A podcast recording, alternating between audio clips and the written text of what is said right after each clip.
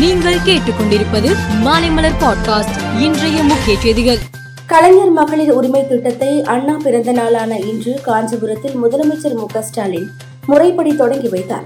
இதைத் தொடர்ந்து பிற மாவட்டங்களில் அந்தந்த மாவட்ட அமைச்சர்கள் தொடங்கி வைத்தார்கள்.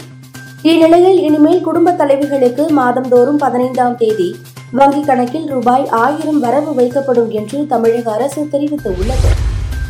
கலைஞர் மகளிர் உரிமை திட்டத்தை தொடங்கி வைத்து முதலமைச்சர் மு ஸ்டாலின் பேசிய போது இன்றைக்கு மகளிர் உரிமை திட்டத்தை தொடங்கும் இந்த முத்துவேல் கருணாநிதி ஸ்டாலின் சொல்கிறேன்.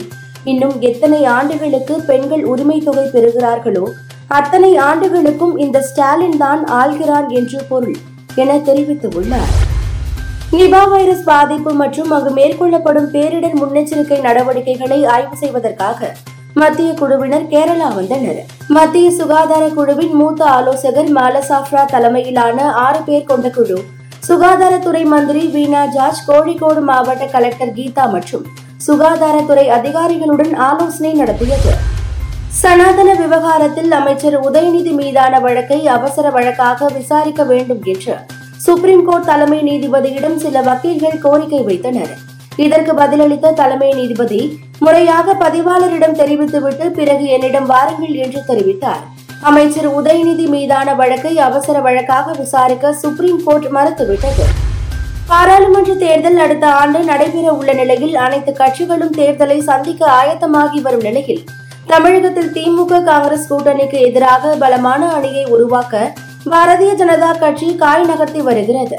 இந்த நிலையில் அதிமுக பொதுச் செயலாளர் எடப்பாடி பழனிசாமியிடம் மத்திய மந்திரி அமித்ஷா பாராளுமன்ற தேர்தலில் பாஜகவுக்கு இருபது தொகுதிகளை ஒதுக்க வேண்டும் என்று கேட்டுக்கொண்டதாக தகவல் வெளியாகியுள்ளது.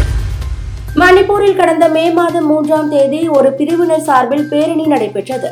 அப்போது பேரணியில் மோதல் ஏற்பட்டு பின்னர் அது இரு பிரிவினரிடையே மிகப்பெரிய வன்முறையாக வெடித்தது. இந்த வன்முறையின் போது ஆயுத கிடங்குகளில் இருந்து ஆயுதங்கள் கொள்ளையடிக்கப்பட்டன. இதுவரை ஆயிரத்து முன்னூற்று ஐம்பத்து ஒன்பது துப்பாக்கிகள் மற்றும் பதினைந்தாயிரத்து ஐம்பது வெடிபொருட்கள் மீட்கப்பட்டுள்ளன. ஐந்தாயிரத்து நூற்று எழுபத்தி இரண்டு தீ வைப்பு சம்பவங்கள் நடைபெற்று உள்ளன இருநூற்று ஐம்பத்தி நான்கு கிறிஸ்துவ ஆலயங்கள் நூற்று முப்பத்தி இரண்டு கோவில்கள் சேதப்படுத்தப்பட்டுள்ளன என அம்மாநில காவல்துறை தலைவர் தெரிவித்துள்ளார். உக்ரைன் மீது ரஷ்யா தாக்குதல் நடத்தி பல மாதங்கள் ஆகிவிட்டது. ஆனாலும் இன்னும் போர் முடிவுக்கு வந்த பாடில்லை. இந்நிலையில் கிரீமியாவில் ரஷ்யாவின் இரண்டு போர் கப்பல்களை தாக்கி வான் பாதுகாப்பு அமைப்பை அழித்துவிட்டதாக உக்ரைன் ராணுவம் தெரிவித்துள்ளது.